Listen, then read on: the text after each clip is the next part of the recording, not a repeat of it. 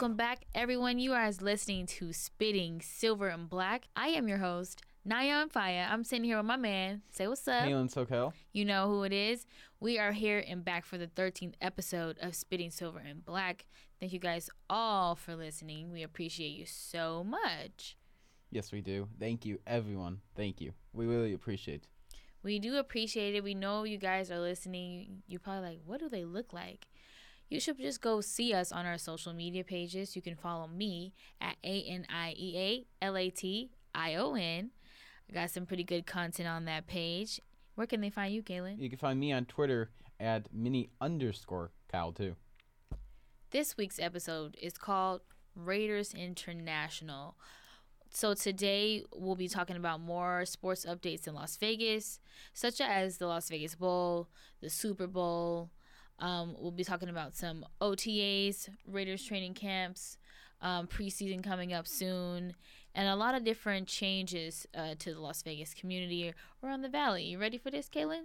Oh, let's just dive right in. I'm I'm I'm pumped for this. Oh yeah, and uh, again, you guys can't see us, but uh, it's all over, written all over his face. He is pumped. So we're taking a deep look into the community today, Kaylin. Is that right? Oh, correct. Because lately, the latest update on that standpoint, Reggie Kinlaw, a two-time Super Bowl champion with the Raiders, held a high school football camp at Desert Oasis High School.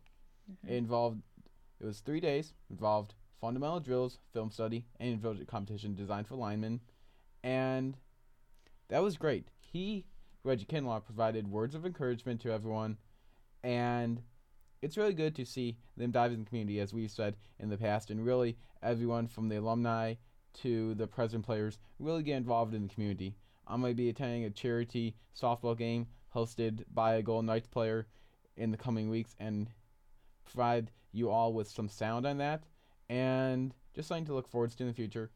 But on this note, it's really good to see that, as we said in the past. Yeah, a lot of different things, like like just how we mentioned uh, on the episode before about um, James Holzauer. See, how how do you Holzhauer. say it? Holzauer, Holzauer. He uh, just donating to the community just that check that he got from Jeopardy. So like, that's a really good. That just shows weekly on a weekly basis. Yeah. People are doing the good things in the community Definitely. and down here in Southern Nevada in general. Definitely, it's really good to see that. Really good to see community support, especially from teams here and te- teams in the future that are coming here. Yeah, it's really yeah. good to see that. But you know, we've talked enough from that in the past episodes. So let's move on to a topic that everyone wants to hear about: Mm-hmm. the Super Bowl, because there ha- has been an update, according to Devin O'Connor of Casino.com. The commissioner is still concerned about legal expansion of sports betting, but Las Vegas, according to Mike Florio, who said insider close to the league, explained that Las Vegas will host the Super Bowl every four to five years, and they're in the running to be one of four cities to have the Super Bowl on a regular schedule, which Goodell, the commissioner of the NFL, really wants to see that. And I found that just to be amazing. But, you know, I know everyone is excited for that. Because who's not excited for a Super Bowl in Las Vegas? As we said on previous shows, who's not excited for a Super Bowl in Las Vegas? Number one entertainment capital of the world. Uh, the second highest ranked tourist city in the summer of 2019 this year. Who's not excited to see the fans get excited for a Super Bowl in the city? So Vegas is all about doing things bigger, the best, doing things that no other city has not hasn't done before and I think that Las Vegas has already broken records. And for us to already just get a football team and we're already speaking about a Super Bowl in the city Before a team even arrives. before they even play one game. Um, the city is so excited. We're, pre- I love it because we're just preparing. everybody is in like that prep mode. Like we're we're already showing so much love to the new teams, like the Knights and the Aviators.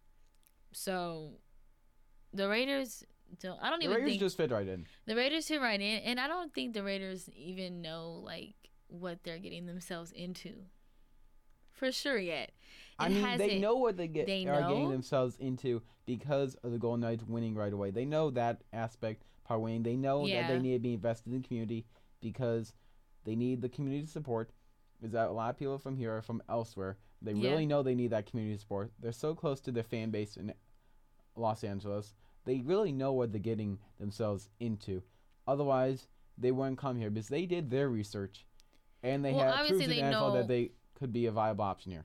And when I say that, I mean in a positive way. Like obviously they know that Las Vegas, the market here is crazy. Like we obviously Yeah, it's a needed 39 TV market. I mean, it's not huge, hmm but it's still substantial.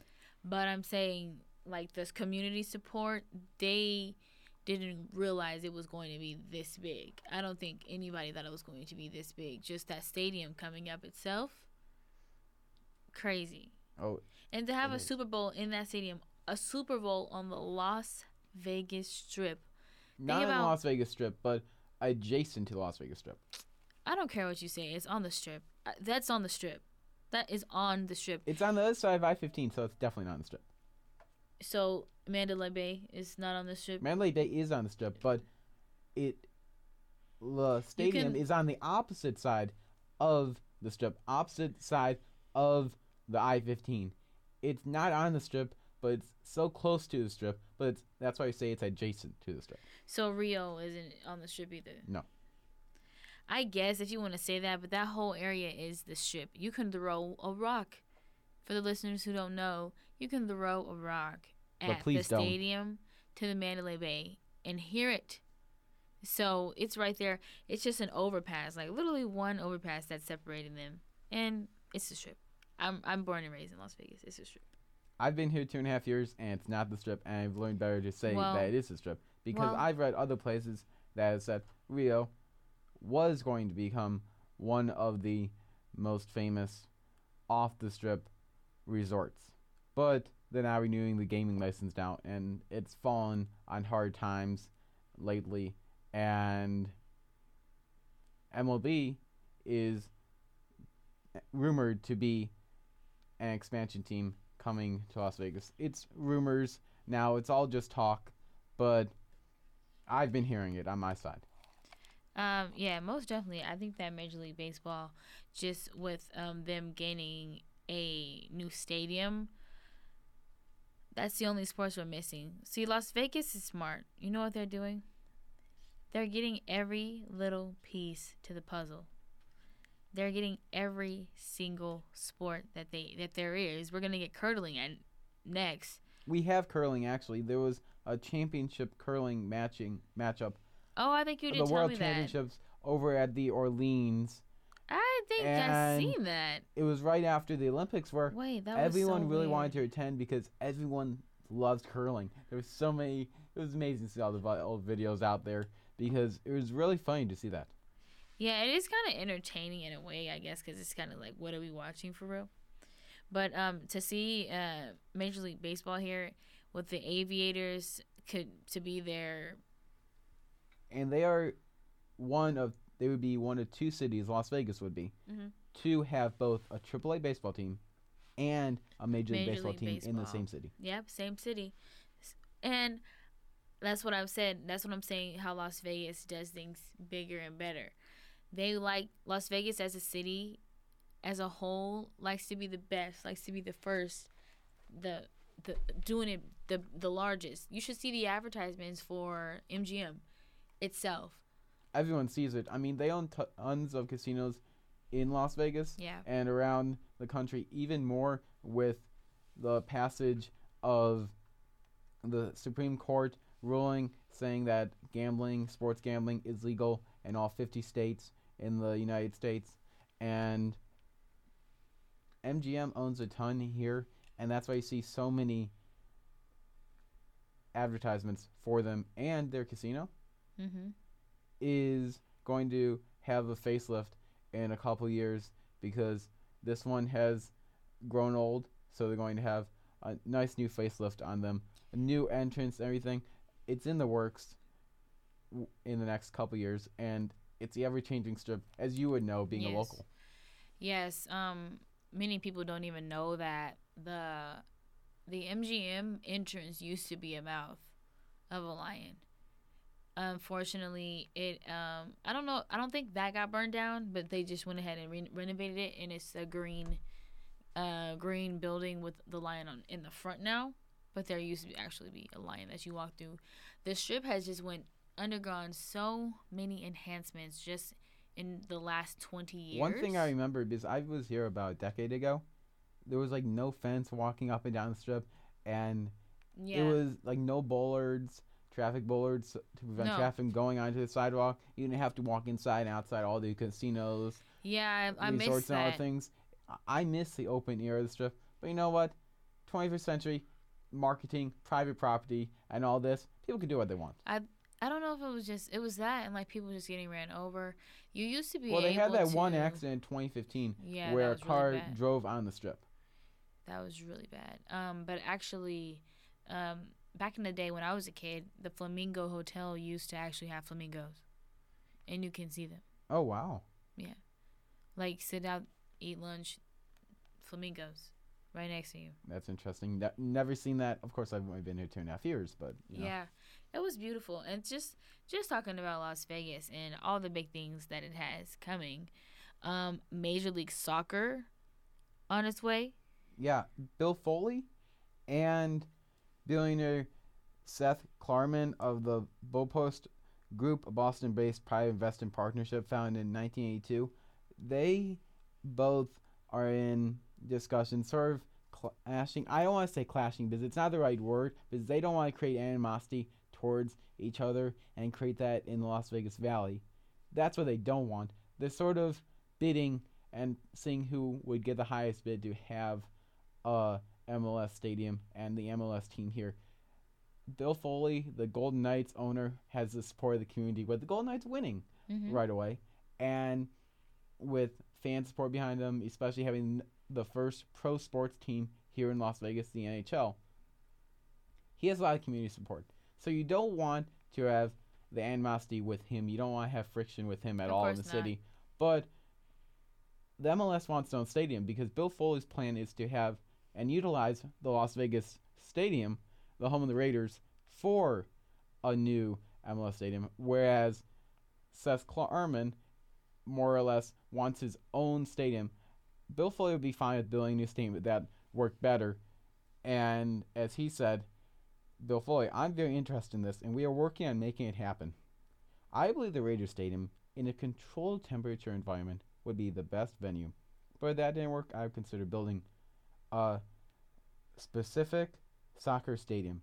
I've already been shown five sites in and around the tourist district where it could work, which is amazing Mm. because he's done this work before, but the city just approved a six-year, 180 or six-month, 180 um, day contract with the Renaissance Group to see and come up with a proposal Yeah. and one of the proposals is to replace Cashman Field, which was built in 1983 on a little over 60 acres, and they'd have to revitalize that whole area because there's drugs, there's gangs, there's a lot of different groups around there that you need to revitalize, like LA's doing, in order to bring in a new Oh, stadium. I've talked to uh, Yeah. another journalist in the city, and he's like, yeah, they need to revitalize that in order to have soccer there because they need to make it look a lot nicer. So and how, the renderings look really nice, how would you suggest? whereas excuse me. Excuse me. How would you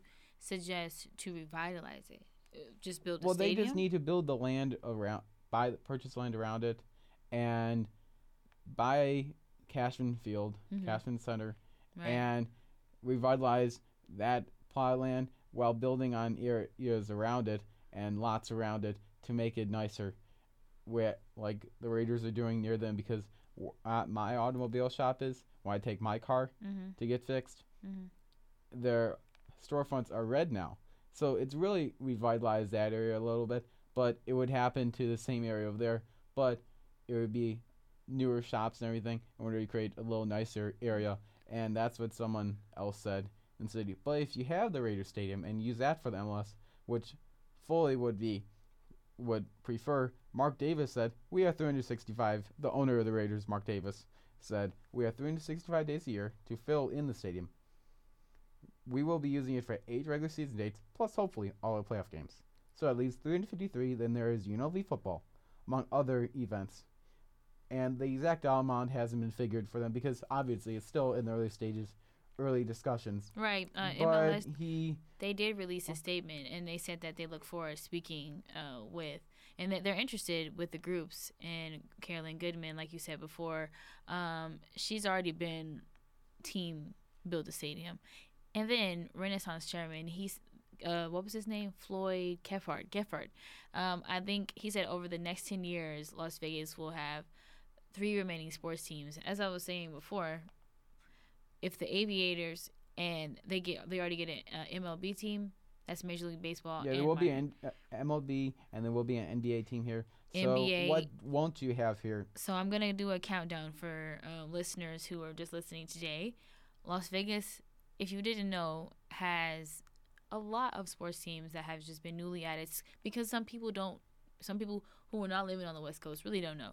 So we have the Las Vegas Raiders that are coming in 2020, uh, the Las Vegas Aces, WNBA basketball doing really well right now. Season just started.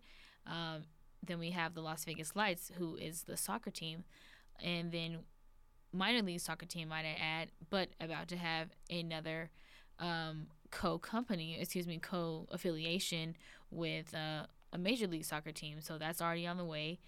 We have curling. we have that too. We also have a UNLV athletics as a whole in general. The Las Vegas, the excuse me, the Vegas Golden Knights. Am I missing anyone else? The Pac-12 tournament, men's and women's Oh, basketball, Yeah. Mountain West tournament, the uh, Western Athletic Association tournament, the Western Conference, Western have Coast so many Conference tournament, basketball tournament. So we have a lot going on in March because they want to have the NCAA tournament here because of sports betting. But now, as sports betting is legal, Las Vegas wants a, a Final Four or a national champion here. They don't just want a regular regional site. They want to be the site to go to. But yeah, what's amazing on, with the MLS is that two billionaires are bidding between each other, which is really cool because MLS is just sitting back watching play out. yeah, As Ed Graney saying said, little statements here and there, of the and not- Las Vegas Review, Review Journal, Ed Graney. and not even to mention five years ago, Vegas made a bid for two hundred million, but it was rejected because the market was low. But get this, a lot of bread is being broken on this. To go along with that two hundred million, that was their bet five years ago. Their bid five years ago. We're in a whole new market now. We're doing great. At least two hundred and fifty million is on the line, plus a two hundred million dollar expansion fee that you just have to cough up just for becoming a new team. So yeah, a lot but, of but it's not as much as the NHL was with 750 million to cough up.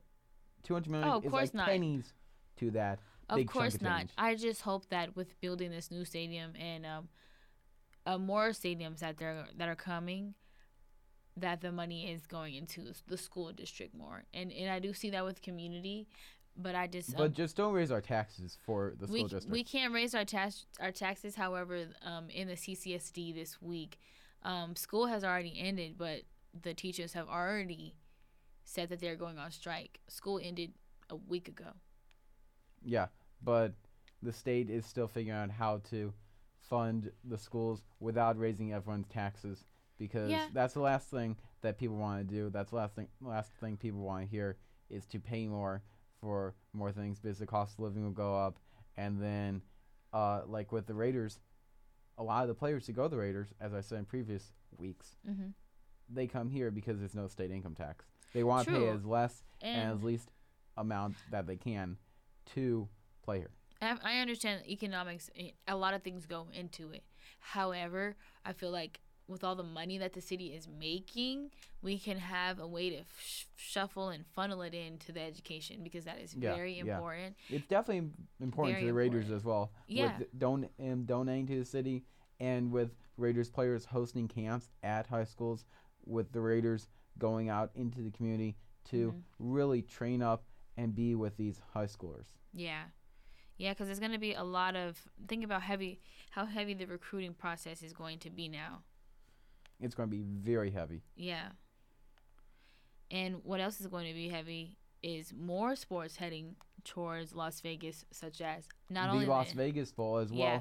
because people have talked about the Las Vegas Bowl here in Las Vegas because it was at Sam Boyd Stadium and is at Sam Boyd Stadium this last year. But it's going to be a game changer because they're moving to new Las Vegas Stadium which has 65,000 seats and 128 suites. It's going to have actually a six-year deal, sorry. At announced at the Palms Resort this past week and different commissioners from the Pac 12, Big Ten, and SEC were there. yeah. The Pac 12 is going to be the main team there, whereas the Big Ten and SEC are going to switch off. The Like SEC is going to play in 2020. The Big Ten is going to be there in 2021. SEC 2022. Big Ten 2023. Okay, you get it by now 24 and 24. but um, it's going to be post Christmas. It's going to be the second in line after the college football playoff teams are announced, and it's going to be shared with the Holiday Bowl. It's going to be great. Larry Stein of the Pac-12 already hosts one of the tournaments in Las Vegas, the men's and women's basketball tournaments. yes, this Women's year. Women's at MGM, but the men's is at T-Mobile ever since the NHL team, the Vegas Golden Knights, moved the other pro sports venue in town. He said that the experience of hosting some of our premier Pac 12 events in Las Vegas has been tremendous for our student athletes, universities, and fans, and to have the opportunity to play in such an incredible stadium against top quality competition on a national stage through ESPN will be welcomed by our student athletes and fans. And that's amazing to hear him say that because he his teams have already played here. Like this past year, Herm Edwards and Arizona State played against the Mountain West, Jeff Tedford's Fresno State team, in which Mhm. Fresno State came out on top. But it's amazing hearing him say that because it means that he wants to stay here. The Pac-12 tournament this past year in basketball suffered because there was no team in the top 25. But when you have a top tier team, and the Pac-12 is a top tier conference, USC is a destination for Mhm. players. Five stars are transferring back there because they want to go to their home, they want to play in their city, and they want to represent their town, and it means so much to them to play at USC. Mhm. And the Pac-12 is has so many premier teams that they're it's astounding that they're coming here to play. Then with the bowl moving after Christmas, um, it's amazing because it will share spot with the Belk Bowl in the SEC pool, and that follows up the college football playoff citrus selections and host a team here, as I said, in 2020, 2022, 2024 with uh, the SEC. And they're not used to traveling this far across the country, as the SEC Commissioner Greg Sankey said. And he said, the Las Vegas Bowl provides the SEC with a new and exciting destination for our student athletes and traveling fans at a location outside of traditional geographic footprint, and in a much anticipated matchup with the Pac 12 conference opponent. The Big 12 is sort, sort of slid, so the SEC and Pac 12 has moved up, and it's amazing to hear him say that the Southeast is way to the south and east side of the country. Them coming here, it's a destination, and Greg Sankey said that. And Anaya, Yeah, um, I was gonna say a lot of that and more. Um, and I like to see that. Unfortunately, they're shedding their Mountain West affiliation, but I think but that you know, may- the eventually wants to move in a Power Five conference, so it doesn't matter for the people of Las Vegas, but it matters to the Mountain West because they're losing one bowl game here in Las Vegas with one of the te- current teams, and so it's really going to sort of mess that up. well, and um, they're already getting rid of Sam Boyd anyway, and they will be playing in the Las Vegas Stadium. But not even to mention that already just all all the football events are always in Sam Boyd, as far as the Las Vegas Bowl and uh, UNLV football. So they're playing that arena was only like thirty seven thousand people can fit their vacancy, but they're moving to a sixty five thousand seat stadium. with 128 suites, a ton of suites. For one point eight billion dollars, and they're going to be playing on a whole new set of lights and a whole new on a whole new field, breaking in a whole new turf. So I think that also the intensity and the and the uh, clout of it being after Christmas, also moving it, and because normally it's it's hot, it's in the morning and it's hotter, right? Yeah. So they're moving it after Christmas, more like a football game should be. Yeah, And exactly. Are in Las and Vegas. it's going to be one of the premier events because it's a, a destination Las Vegas is, and then to have it in the spotlight is even bigger. As Steve Hill, the CEO and president of the Las Vegas Convention and Visitors Authority, said, it will highlight our city and provide a great economic boost for Southern Nevada, which is great. And as I said, it's a destination city, Las Vegas.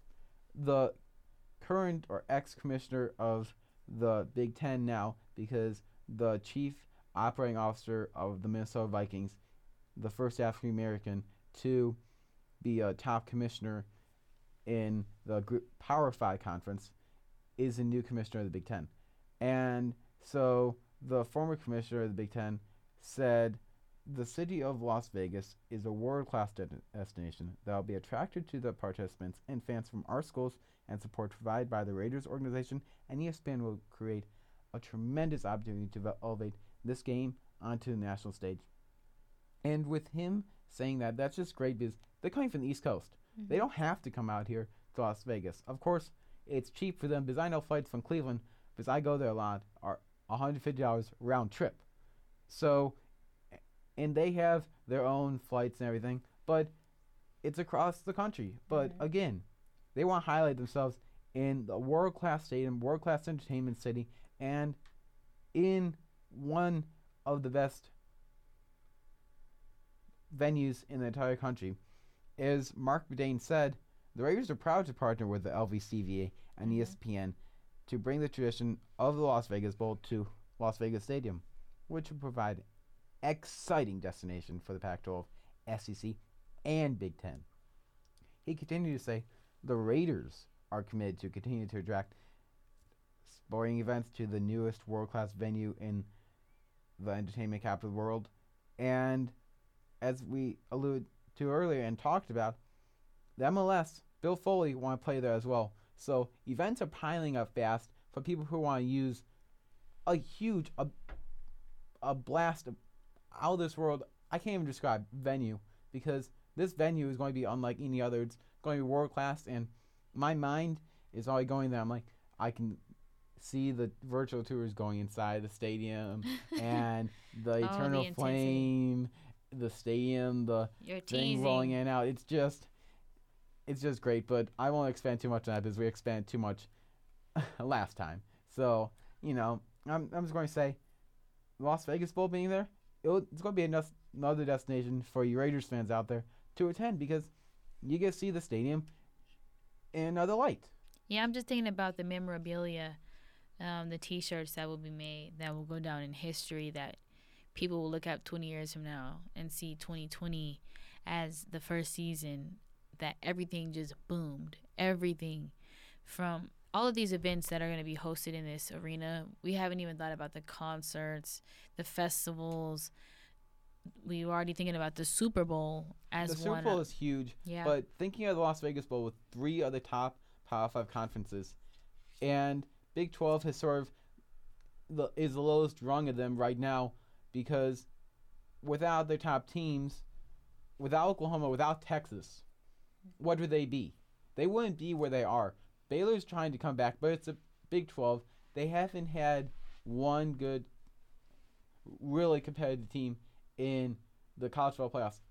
Given Oklahoma is like the only team right now, but Texas with Tom Herman is building their way up, and but the Pac-12 is like the third best team in the Power Five conference.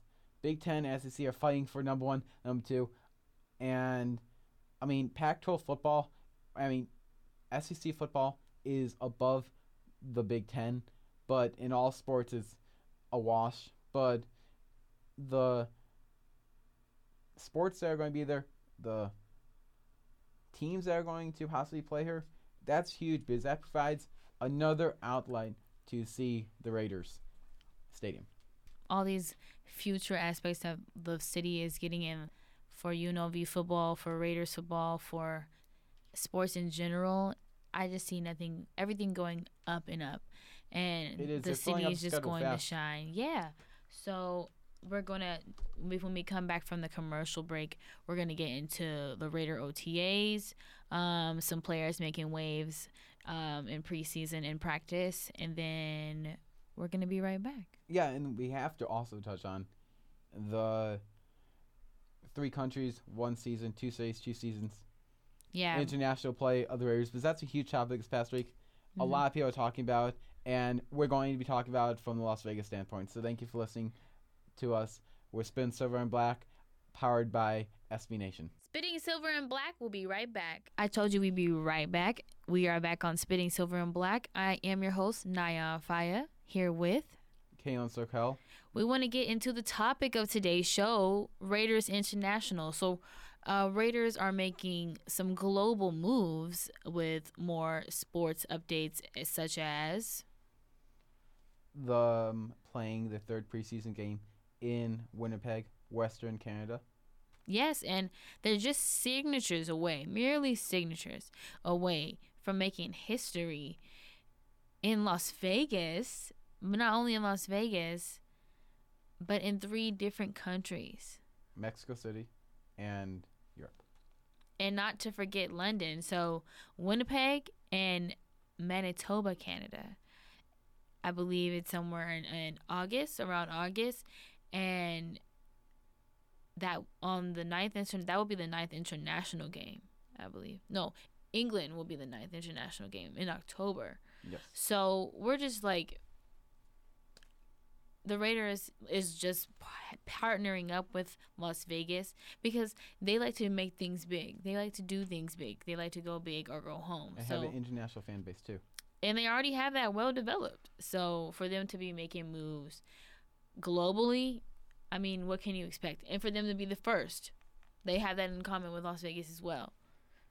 And with Las Vegas, you can just look at the strip. We brought so many different cities to Las Vegas. So many Um, different countries, cities. excuse me, countries to Las Vegas. No cities too. What's what do you call the New York, New York? True, true, very, very, very true. There's, there you go. The Paris, the Luxor, the Mandalay Bay. you, stole, you just stole the word out of my mouth. yeah, like all the different cultures that are here in just this strip alone, just this city alone, and it just shows the comparison of them making moves globally, worldwide. We have a lot in common. Us in the city of Las Vegas and the Raiders. Yeah, and if I can expand on Winnipeg, Mm-hmm. um, I listened to the press conference a couple days ago, and the NFL and CFL officially announced that the Raiders and Packers will meet August 22nd in Winnipeg. Kickoff is at 5 p.m. Pacific time. Mm-hmm. If you go to the game in Winnipeg, it's at 7 p.m. at IG Field, and it's actually the Raiders' newest tight end, Luke Wilson's hometown. mm-hmm. And he said there's a lot of Silver and Black Raider Nation fans in Winnipeg. Hey, yay. And so while listening to the different people speak, they alluded to that they're going to play the starters there, the Raiders, because Mm. it's their third preseason game, and they usually play their starters in that game. And John Graham from On Ice Entertainment, they said there's going to be a lot of festivities put around the game, leading up to the game to excite people. They're going to talk about a later date, Mm-hmm. but they say it's not just going to be the game. There's going to be a lot of festivities. It's going to be like a festival before the game, sort of like we described with the Super Bowl here. But they said it's going to be festival up there, which I thought was really interesting. You have anything to say on that? I think that that's what what's missing with sports is the multimedia and fun aspect of it. So like you're seeing more tailgates. Um, just for example, the NBA Finals with Jurassic Park in Toronto, they're cutting back and and they're looking at they're pacing to them outside of the arena. They're turned up, and that kind of carnival festival aspect that you get leading up to the event just makes you first of all it's smart because we're going to buy the ticket anyway to go see the game. But then we're going to make sure we get included on all these festivities as well. And just think about if that was to happen this season. This season alone the raiders are playing 12 of their games not in the bay. They won't even be in the bay area for 12 games so d- just think about 12 different little carnivals if they're out, if they're wherever they are. Like that's cool. Well, Europe already has that. In London, they do that every single season with the different teams. But an agreement with the NFL says you have to play one team in London and a home game in London if you're relocating, and which Raiders are doing. Yeah, I think that is I really I wouldn't see why anybody would disagree with that. Making it a rule was like you have to demand you have to. It was like honestly that just could have been optional. I mean, hey, it adds more money and value to the franchise Yeah. because they have more international base and they can say, we have international empire on everyone, monopoly over everyone because it's them, it's their Mhm. team and it's their fans because who doesn't want to see the same team season after season? It's their team. No, I love it because I love London, as you know. So just think about me reporting live from London on the sidelines in the blistering cold weather. I wouldn't mind it at all. Just hearing your voice makes me think of Sky Sports. Sky Sports. Well, maybe I'll just talk like that the rest of the episode. I will definitely look forward to seeing the Raiders in London, though. Playing there, crazy. I bet you'll be going to the game as well. Yes, I will. Um, the Chicago Bears are week 10. It's just a lot of exciting moves that they're making. I just love that they're international as a, a whole franchise. It's just from them coming from our backyard. You you have to think I'm from Vegas. California's right here. So them playing at, in different places, going to our neighbor next door, Canada, making that connection. The NBA is already uh, speaking about adding another expansion team in Canada. There used to be the um, I believe it was the Toronto Grizz. Then it changed to the Raptors, and they had uh, another one for I think it was Montreal or Ontario. Yeah, I believe it's Montreal. Yeah, so I love making that connection. Maybe, who knows, we actually get a professional football team in London, but it'd be kind of hard. Well, they 'Cause I want guess that. they New want England. that. The Jaguars are th- talked about that a couple of seasons ago, but their owner Sadiq Khan shut that down. Oh, shut it down. Absolutely not. Hmm. not on his watch. So, on our watch, we are watching all the stars breaking out in the OTAs. yeah, yeah, but could I talk about the Winnipeg further a little Oh bit? yes, please, because please, further Winnipeg, on. We only need to talk about a little bit Go the ahead. OTAs because everyone talks about that. And so, um, if I'll, I'll talk about what sort of everyone said. The executive vice president, legal counsel of the Raiders, Dan Ventrelle, said he looks forward to adding to the great fans of Winnipeg to Raider Nation with all the fans that Luke Wilson said are already there.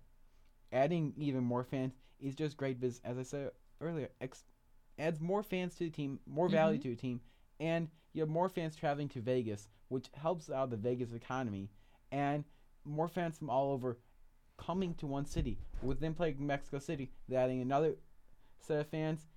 Fans are just going to come together to Las Vegas because fans tickets are so cheap already, and the city is already great with Mhm. so many other options too. People can just make a whole weekend out of it. And then the Raiders Hall of Famer Fred Biletnikoff. Oh, you don't want to forget him.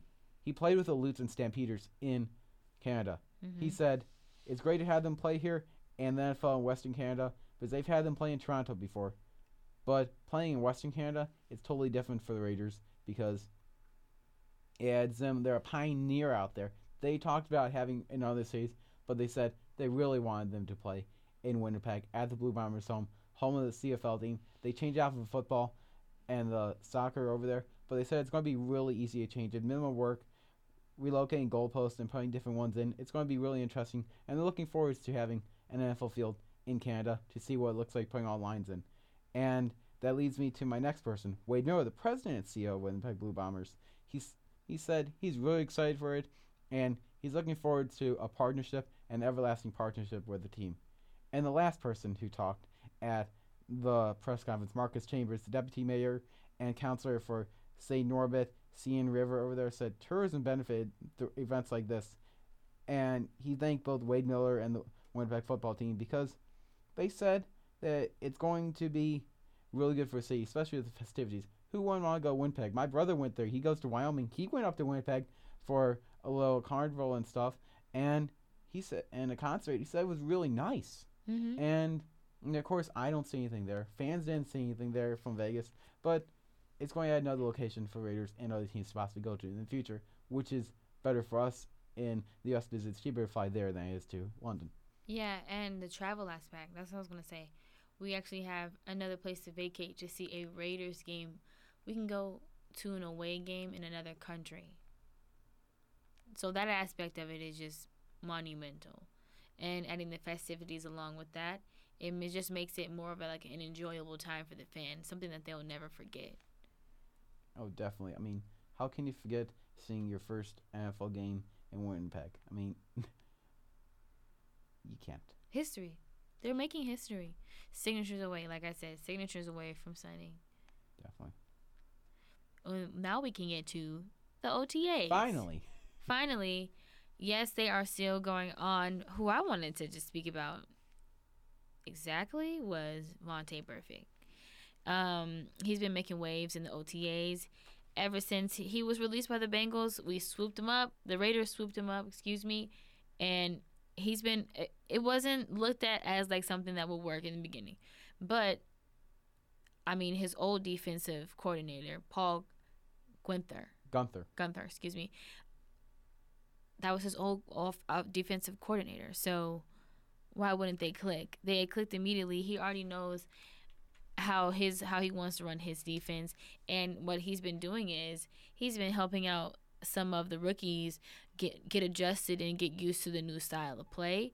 So um, I just think that it just makes sense for him to just be a big brother to a lot of the players and get everybody in line since he already knows he has a keen eye.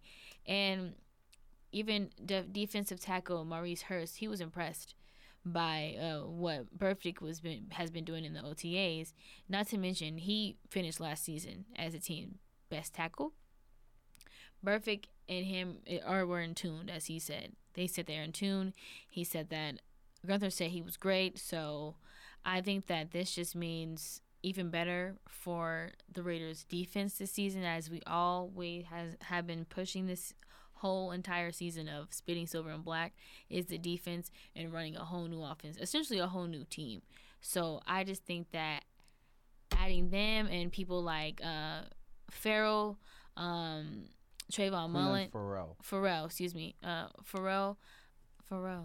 Hmm. Shout out to Pharrell Williams. Uh, cornerback Trayvon Mullen, um, uh, DN uh, Maxx Crosby, adding all those guys, Isaiah Johnson, adding all those guys, uh, making that line even stronger. I think that we're going to do great offensively this season and actually be in the running of one of the teams with the best defense. It's going to shock a lot of people. Yes, it will. And if I may go off of what you were saying about Burfict, um, John Newby on the Raiders 24 7 sports site said, Burfict is familiar with Guenther's scheme, as he said, Mm-hmm. um, and enjoyed the best seasons of his career. Of course, he only played with the Bengals, but Guenther was his defensive coordinator with the Bengals in Cincinnati from 2014 to 2017, where he had Right. four interceptions in 2015 through 16 seasons combined, third highest tackle season of his career with 101 tackles in 2016, and then he even had a career high passes defense in 2016 with eight. Just provide you a little background saying why they were the best seasons, and he, Newby went on to say he should provide consistency to his group, provided he keeps his no- nose clean, because there was a lot of back and forth with him and Cincinnati and with other teams. He was known as a rough player in Cincinnati, and he's trying to shed that here by helping other guys learn. He was always known as a guy who taught others, Mm-hmm. but he's wa- trying to wash that clean in Oakland and having a new line there. And it's really great to see that. Now, going out of the what you're saying about Hurst, I'll provide a quote for everyone to add on to what Naya said. He has, com- he said, Burfict has complete understanding, so there's certain things that he knows that are going to occur during the course of a season. So he's able to adjust us, adjust us, tell us how we can play a backside gap on this. He'll cover us or whatever. He's real easy to talk to, just a great teammate overall, which is really good to hear from a second player, year player talk about a veteran Mhm. like that because usually the veteran is the one to talk about the rookie and rookies here talk about oh myself. But it's really good to talk about how these guys are building chemistry with each other. Uh, you have a couple words on new chemistry? just like the new chemistry in the whole team. So we get that new Brown and Carr relationship, and with Burfict coming in and making Raider Nation the brotherhood already even more solid by him a newcomer, somebody's new to the team but already has that connection. And when he did that trade, it just made sense, like I said before. So, so we already have somebody who has done these plays, ran these drills. He know how he knows how he wants everything done. So it's kind of like when you're when you're the big when you're the big sister in my case, and the new kid comes along, aka my my baby sister who I love. Um, I have to tell her how like how it runs around here. So basically, and they're getting it from someone who has already been through it. So I think that it's gonna be magnificent. The chemistry in the air. Everybody's finding their buddies and stuff. It's not too clicky or anything, but everybody's finding the people who they're going to be clicking with on the field when the games are played. Yeah, definitely. And then um, the chemistry, it's different this year because they're not going into a whole new system. These Mhm. players have played in system one year already. Yeah. They're bringing back the whole on-field staff or majority of it, and it's really good to see that because chemistry plus veteran players plus rookies, people can teach each other and learn off each other, and with that chemistry, it's going going better than bringing Burfict, a new player to Oakland, but he knows the system. That's good because he's a veteran of the system, while the others are heading to the second year only to improve. While you have the new players coming in who are learning and learning from the veterans, learning from the sec- second year players, which is only better and go- only going to help them. And it's really looking like it's shaping up to be a good season for the Raiders hmm because players have talked about the chemistry, but this year they said there's more. Last year they didn't feel as much of a group as they do now, but they feel more of it this year. Well, talk about um, how the chemistry is going with the front office and uh, defensive back Gareon Conley. They stuck with him. Um, he had a pretty good season last year. He uh, ran pass rushing yards was seventy two point eight percentage, and then in twenty eighteen alone, he had ten breakups and I think it was three interceptions. Um, and I think that they admitted that whole uh, issue and tension that they had. And from what I see in the OTAs, it looked like he's been ready to work. he he left that behind him, and I think that he's gonna have a really really good season. Um, the fans, the fans are really who's been patiently waiting to see Conley, such as myself too, because I just know he's a beast, and also who's a beast. Just in last season, um, the Raiders scored t- touchdowns at fifty three point four percent touchdowns. And then, like I said, Carr was pretty good Fifty-three point four percent of what? of their red zone trips. Oh wow. Yeah. And like those were teams like the Steelers, the Chiefs who were doing that before. Like I said, they had eight interceptions last season. So that weren't that wasn't that bad. And during that time, Antonio Brown scored 59 touchdowns. And he has just been named uh, as a wide receiver the second best zone target in the NFL. So I think that's pretty good as somebody who we just acquired in the offseason. And he's coming into a style of play that people have already getting used to. So I think that this season for the Raiders is going to be phenomenal.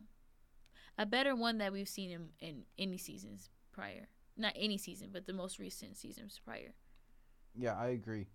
And I another player who uh people talk about and the players talk about is Clelin Ferrell.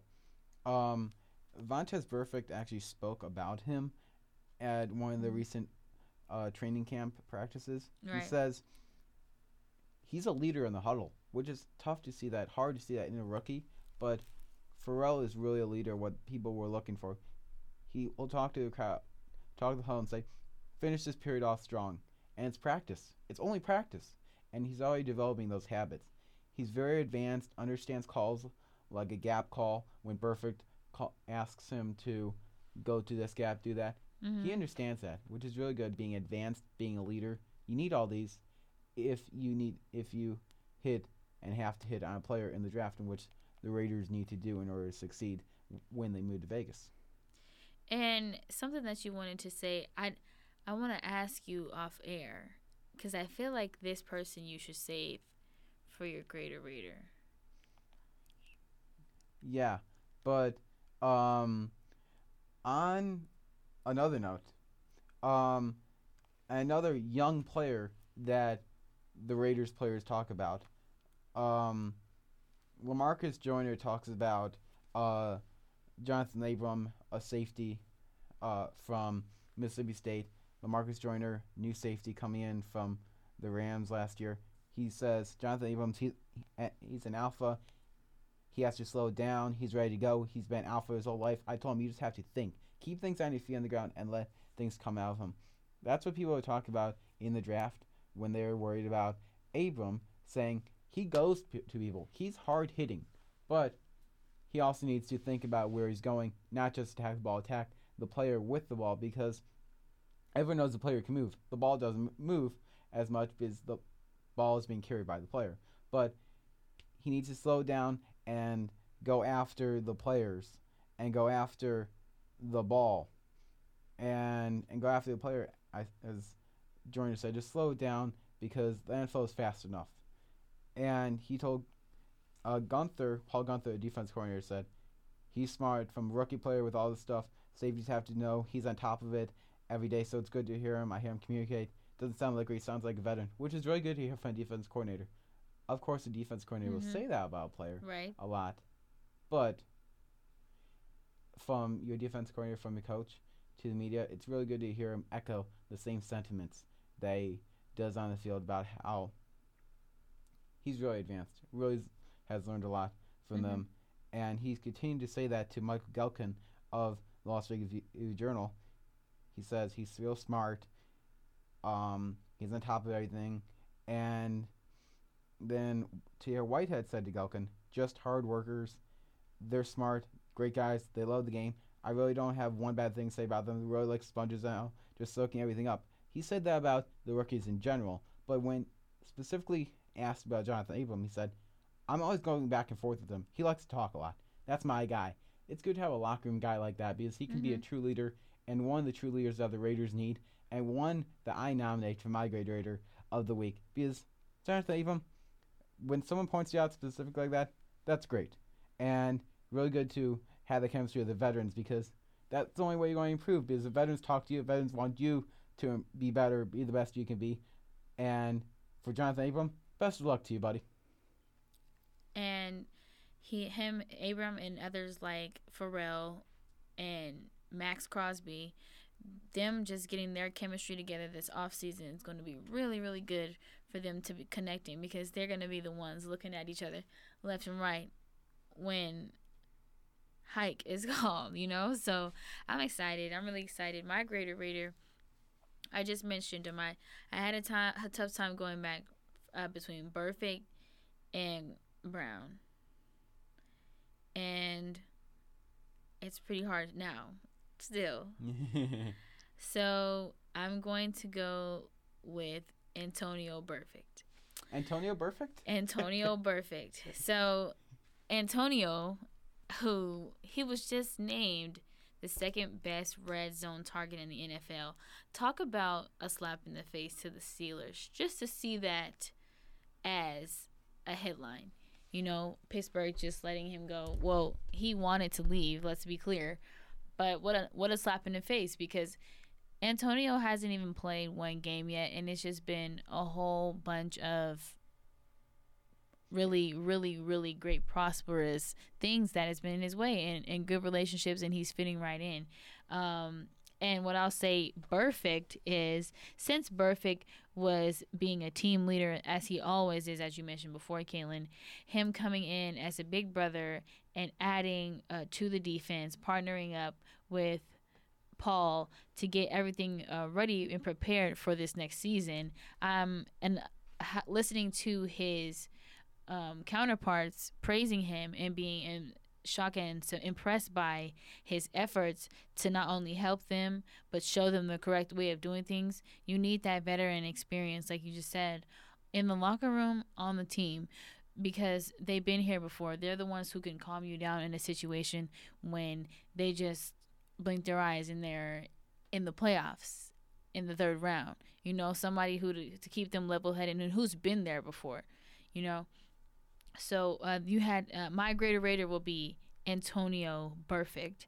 I got two. This is the first time I've done that, and it looks like you have something, something to say, Kaylin. Yes, I just want to reply to Colin Cowherd of Fox Sports One on there saying mm-hmm. that the Raiders are still dysfunctional on your NFL noise meter or whatever that thing is. I'm just going to say I'm ignoring you because that's not true. And the Steelers are, you say, still deep in the playoffs. They're more like an average team now, so without Antonio Brown. But the Raiders are definitely towards the playoffs. So everyone, don't listen to him. No. Do we ever listen to him? Never. Never. well, um, it's been a great episode. I think that we packed in a lot in a exactly one hour show. I hope you guys uh, like what we just spit. You know, just because this is spitting silver like, and black. I like that. You like that? Um, I hope you guys enjoy what we just spit some flavor in your ear. Uh, I hope you were informed because I feel like we gave a lot of information about Las Vegas, um, the Raiders as a team, their international moves that they've been making. Um, still giving you guys some updates on the OTAs because we guys are obviously not at the practices.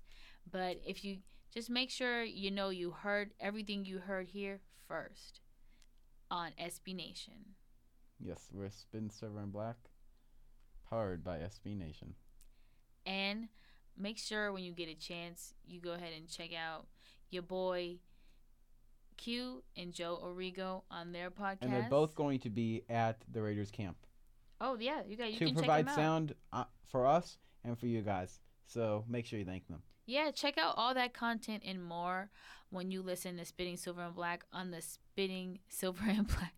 Make sure you listen to Spitting Silver and Black on the Silver and Black, Black Pride, Pride, Podcast, Podcast Network, on, on SB Nation. Nation. The Raiders are coming to Las Vegas to win. You are listening to Spitting Silver and Black on the Silver and Black Pride Podcast Network on SB Nation.